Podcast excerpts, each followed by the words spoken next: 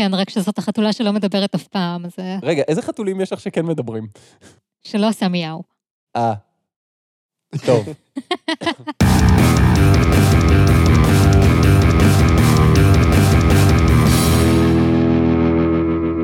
שלום לכולם, אני גל, איתי נמצאים חגי היי, וליבי. היי, למזק, למה זה קיים? המקום בו אנחנו שואלים את השאלה שהיא השם שלנו. והפעם, תקשור עם בעלי חיים. חגי, תקשור עם בעלי חיים. למה זה קיים? אז אתם מכירים את זה שאתם מדברים עם הכלב שלכם, וזה נראה כאילו הוא מבין, אבל בעצם הוא לא מבין, כי הוא כלב וכלבים לא מדברים עברית? אז מעכשיו גם אתם יכולים לתקשר טלפתית עם בעלי החיים שלכם. וואו, זה עובד גם עם עציצים? באותה מידה בדיוק. הבנתי. אז בשביל זה יש את שפה אחת, המרכז לתקשורת עם בעלי חיים. מה, כאילו, שב והוא יושב? כזה? אה, לא, זה אילוף של בעלי חיים. אילוף זה סוג של תקשורת. זה נכון. ייתכן והפרק הזה יהיה יותר מקורקע במציאות ממה שחשבתי. כן, זה סתם פרסומת למישהו שמאלף כלבים. אה, אוקיי. פרק זה בחסות שפה אחת. התמסחרנו. קוקה קולה, למה זה קיים? כי לפעמים אתה באמת צמא. טה-נה-נה-נה-נה-נה-נה-נה. אז שפה אחת, כן.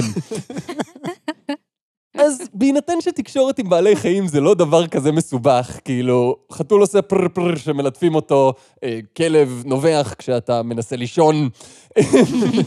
מה הם אומרים כדי לשכנע אותנו שצריך אותם בשביל לתקשר עם בעלי חיים?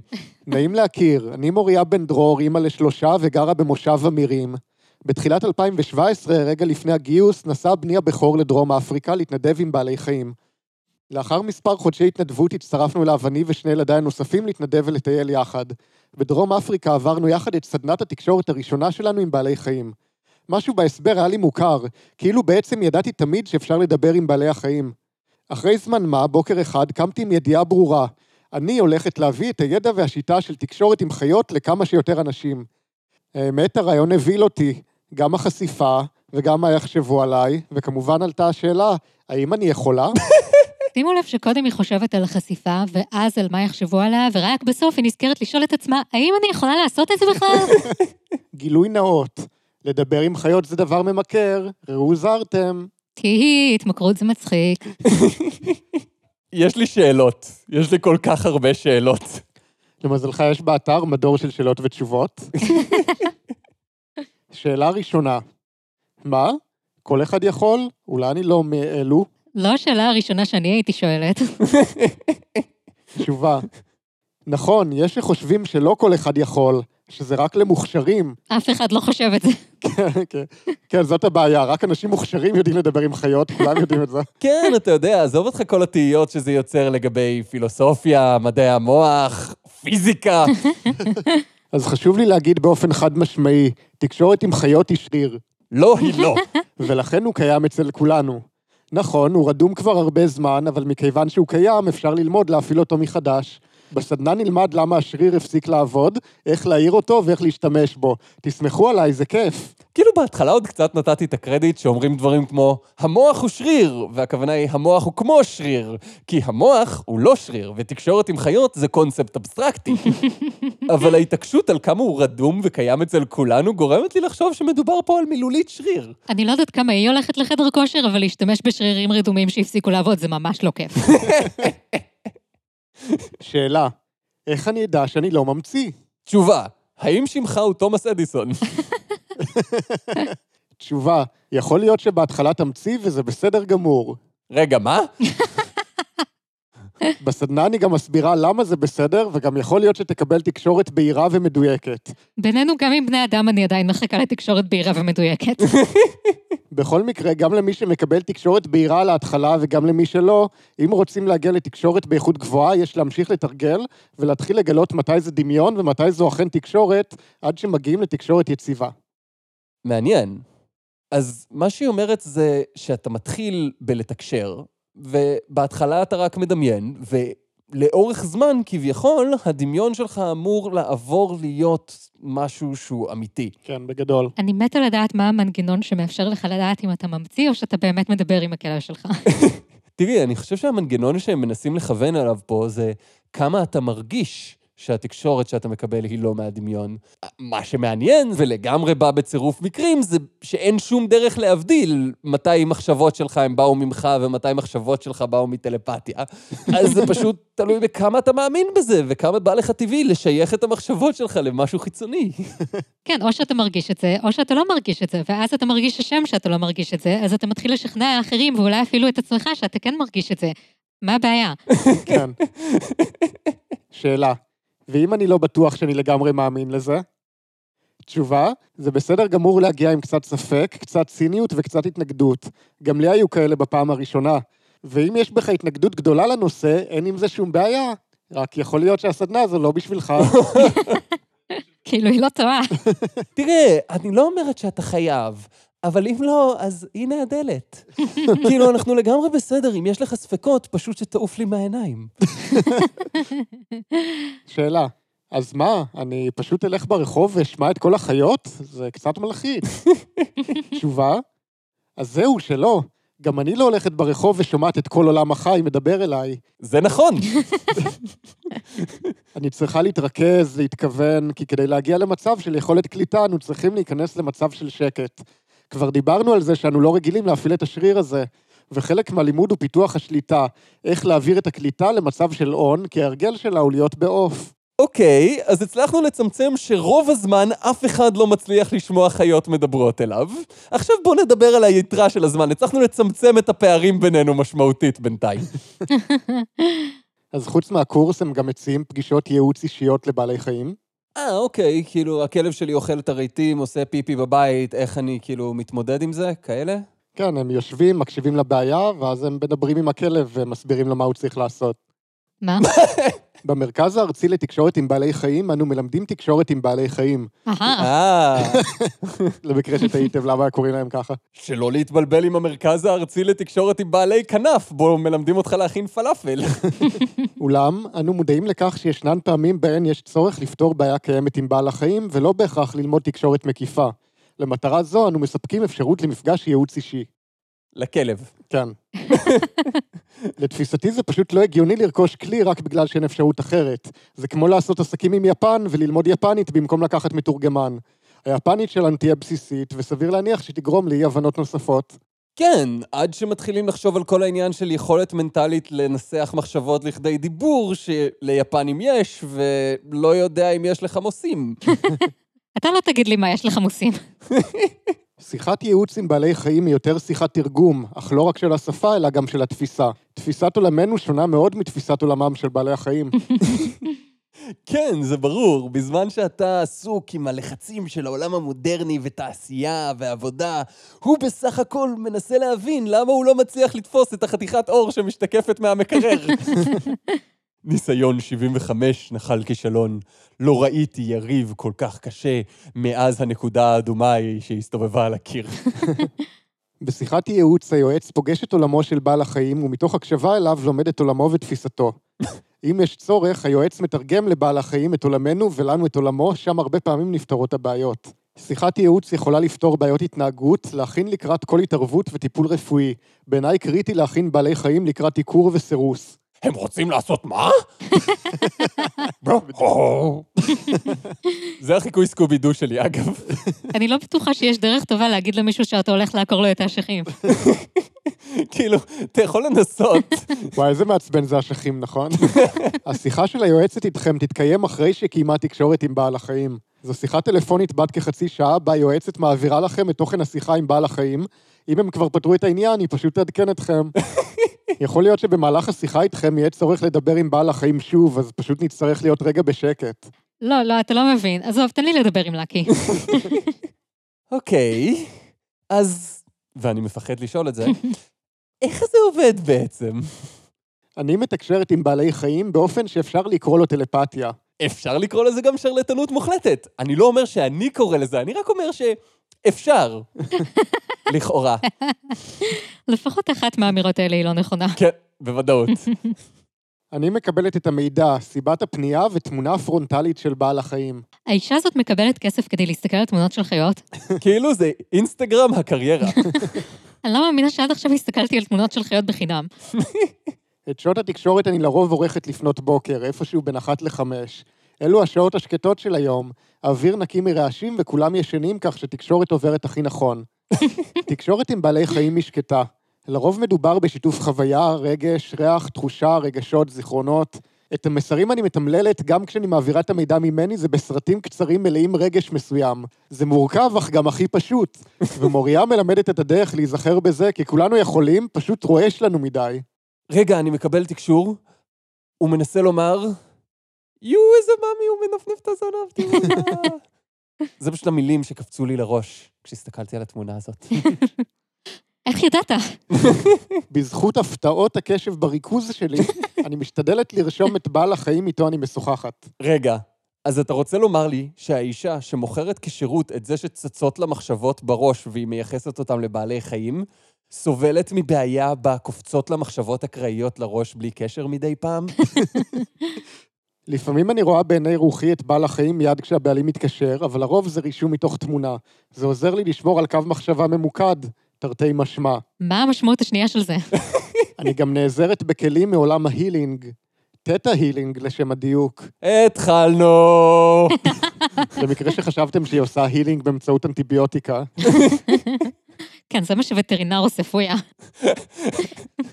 אני נוכחת שאלו כלים עוצמתיים לתמיכה, עזרה, לימוד, הכוונה ובהירות שלי ושל בעל החיים איתו אני מתקשרת. כאילו בשביל מישהי שמדברת על תקשורת בהירה ולתרגם לאנשים, אני מאוד מתקשה להבין מה היא רוצה. פרק זה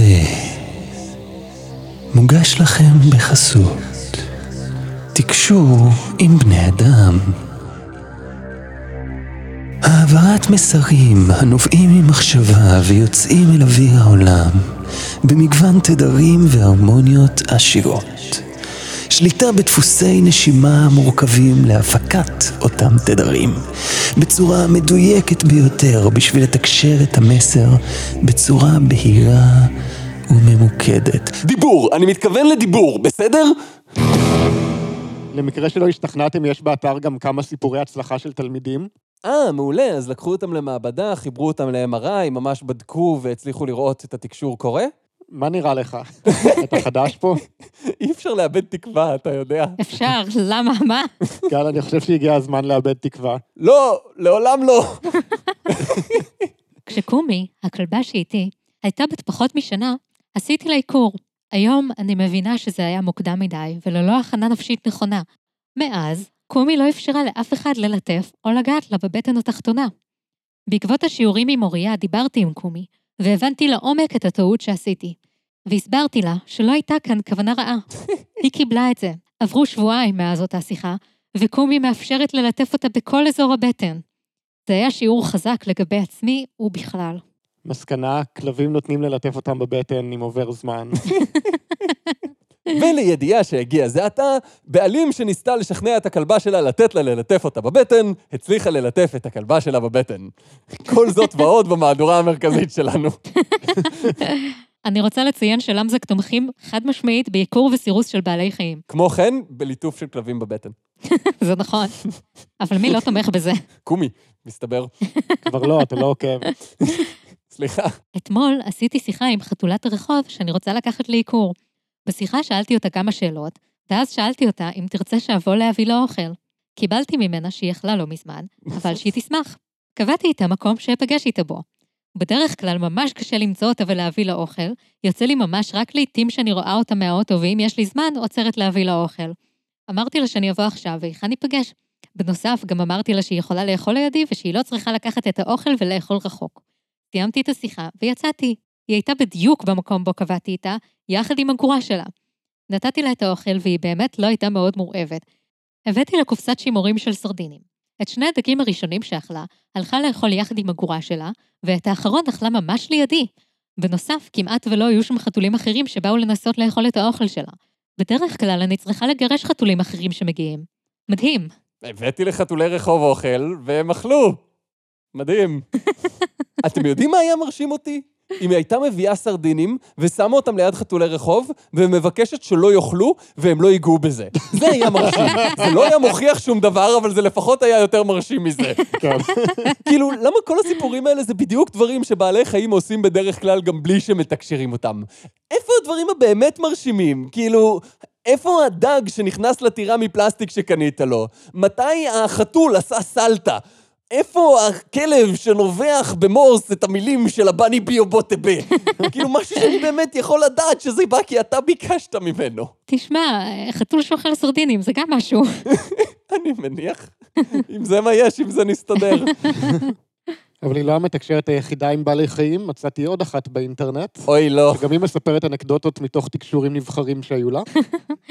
המקרה של סופטי. לאה הייתה הבעלים של סופטי, כלבת לבלדור בת ארבע. היא הזמינה אותי לתקשר עם כלבתה ולהבין ממנה מדוע היא נצמדת אליה ועוקבת אחריה במבטה כל היום. היא משגעת אותי, אמרה לאה. היא לא עוזבת אותי לרגע, היא לא עוקבת אחרי הילדים או בעלי, רק אחריי. לכל מקום בו אני הולכת, סופטי חייבת גם ללכת. בהתחלה זה היה מאוד נחמד ואפילו מצחיק, אבל היום זה ממש מעיק. כאשר תקשרתי עם סופטי, ראיתי אותה ככלב זאב בחייה הקודמים, ואת לאה עצמה כילדה אינדיאנית. הכלב והילדה היו מאוד קשורים האחד לשני, שיחקו וטיילו יחד תכופות. חיים הרמוניים אלו נקטעו בפתאומיות, כאשר שבט אחר תקף את השבט של הילדה. הילדה הקטנה הצליחה להימלט ועימה כלב הזאב. הוא שמר עליה במשך כמה ימים, מרחיק חיות מסוכנות ומשוחח עליה מפני הקור בלילה. למרות כל זאת, הילדה הקטנה לא הצליחה לשרוד והיא מתה ביער. הכלב לא מש מצידה והוא נפטר מרעב זמן מה לאחר מכן. ואז אני רואה שם, והכל נהיה שחור, ואז עוד שם, ואז מתחילה מוזיקה וקרדיטים, מה? תקשרתי לסופטי שמה שאירע אז לא יחזור על עצמו הפעם, שלאה כעת אישה מבוגרת שיכולה לדאוג לעצמה ושהיא לא נמצאת בסכנה בשום אופן. שילבתי בתקשור גם מעט הילינג, וכעת נותר לי רק לקוות שהכלבה הבינה את המסר שלי. במקרים כגון אלו, בהם אין לנו באמת הוכחה לכך שהדברים אכן התרחשו, אנו יכולים לסמוך רק על מבחן התוצאה. כלומר, לראות כיצד התקשור משפיע בפועל על התנהגות בעל החיים. כן, אני ממש בעד מבחן התוצאה, ואם אפשר גם למדוד את התוצאה עבור הרבה תוצאות, וגם לעשות קבוצת ביקורת ומובהקות סטטיסטית. מה, לא הספיק לך שחתול אוכל סרדינים? את צודקת, על מה חשבתי. בימים הבאים המשכנו לעקוב אחר התנהגותה של סופטי. אף שהיא לא הסכימה לוותר לחלוטין על השמירה שהציבה עליה, היו הפוגות יותר ויותר גדולות. היא לא עקבה במבטה אחר לאה כל היום, אלא הציצה אליה מדי כמה שעות. היה זה שיפור משמעותי, אולם לאה עדיין לא הייתה מרוצה לחלוטין. אני עדיין מרגישה שהיא שומרת עליי מדי פעם, טענה. והיא תמיד תשמור, אמרתי לה. היא הסכימה להרפות כמה שהיא יכולה, אבל היא עדיין חושבת שאת באחריותה. כעת תורך להרפות ולתת לה לעשות את מה שהיא חושבת שהוא תפקידה. אז אפילו במבחן התוצאה היא לא הצליחה. אתה לא יכול לקבל הכל, כאילו. האם אתה יכול לקבל משהו? תראה, אתה יכול להאכיל חתול בסרדינים. טוב, את מכירה את הביטוי, אפשר להביא את הסרדינים אל החתול, ואז הוא יאכל אותם. כי הוא חתול. וזה מה שהם עושים. המקרה של שינה. בחודשים האחרונים הייתה שינה חתולת בית מעורבת, חסרת מנוחה באופן בולט. אם אחד מבני הבית היה עובר לידה, היא הייתה מיד מייללת ונזקקת לתשומת לב. כשהדבר החל להפריע לבני הבית, עשיתי לשינה תקשור על מנת לגלות את הסיבה לחוסר מנוחתה. ובכן, גברת כרמלי, הרצנו בדיקות רבות, והסיבה היא שהיא חתול. בתקשור הופתעתי לגלות כי חרדותיה של שינה נובעות מהגעתה לגיל המעבר ומכמות ההורמונים שהציפו אותה. זה נורא מפתיע שיש לחתולות גיל מעבר כשאין להם מחזור. היא איבדה איזון ולא זיהתה את עצמה בתוך המצב החדש. הדבר הפתיע אותי כיוון שעד אז לא חשבתי שחתולים יכולים לסבול מתסמינים של גיל הדומים לאלו של בני האדם. זה ממש כאילו מה שאמרתי הוא לא הגיוני. הופתעתי לגלות שכל תחום הווטרינריה והביולוגיה טועה. אבל היי, מה אתה יכול לעשות? כשביררתי עם שינה מה ברצונה שיעשה, היא ביקשה שבני הבית יפסיקו לתנק אותה, להרים אותה או ללטף אותה בכל הזדמנות. כמו כן, ביקשה שיעודדו אותה לצאת לבדה החוצה כדי שתתחבר יותר אל הטבע, מקומה הטבעי. אני מצטער, מקומם הטבעי של חתולים הוא כבר הרבה מאוד מאות שנים לא בטבע. גם בחיים לא שמעתי על חתול שרוצה שיפסיקו ללטף אותו. כן, כל החתולים האלה שרוצים שרק יפסיקו לתת להם תשומת לב. היחס של בני הבית אליה היה צריך להשתנות על מנת שהיא תוכל לחזור אל שורשיה כחתול. יחסם המתנק, יחד עם ההורמונים שבלבלו אותה, גרמו לה לאיבוד זהות. לאחר שהעברתי את המידע לבני הבית, הם החלו מיישמים את בקשתה. הם ליטפו אותה רק כשהתקרבה אליהם, הפסיקו להרים אותה בכל הזדמנות ולהתייחס אליה כאל התינוקת של הבית, והחלו מעודדים אותה לצאת יותר החוצה אל הגינה. אגב, ממתי חתולים רוצים לצאת אל האוויר הפתוח? ממה שאני מכיר, הם תמיד מנסים להיכנס אל החלל הקטן ביותר האפשרי. לא מאמינים לי? שימו קופסה בסלון ותראו מה קורה. כבר בימים שלאחר התקשור ולאחר שבני הבית קיבלו את ההדרכה, שינה הראתה סימנים של רגיעה, הפסיקה ליילל באובססיביות וגילתה יותר עצמאות. והיום היא יזמית מצליחה שמעסיקה עשרות עובדים. אז, חגי, תקשור עם בעלי חיים. למה זה קיים? כי הכלב שלי דופק על הקערת אוכל שלו כבר שלוש שעות וצווח ובוכה, ואני פשוט לא מבין מה הוא מנסה להגיד לי.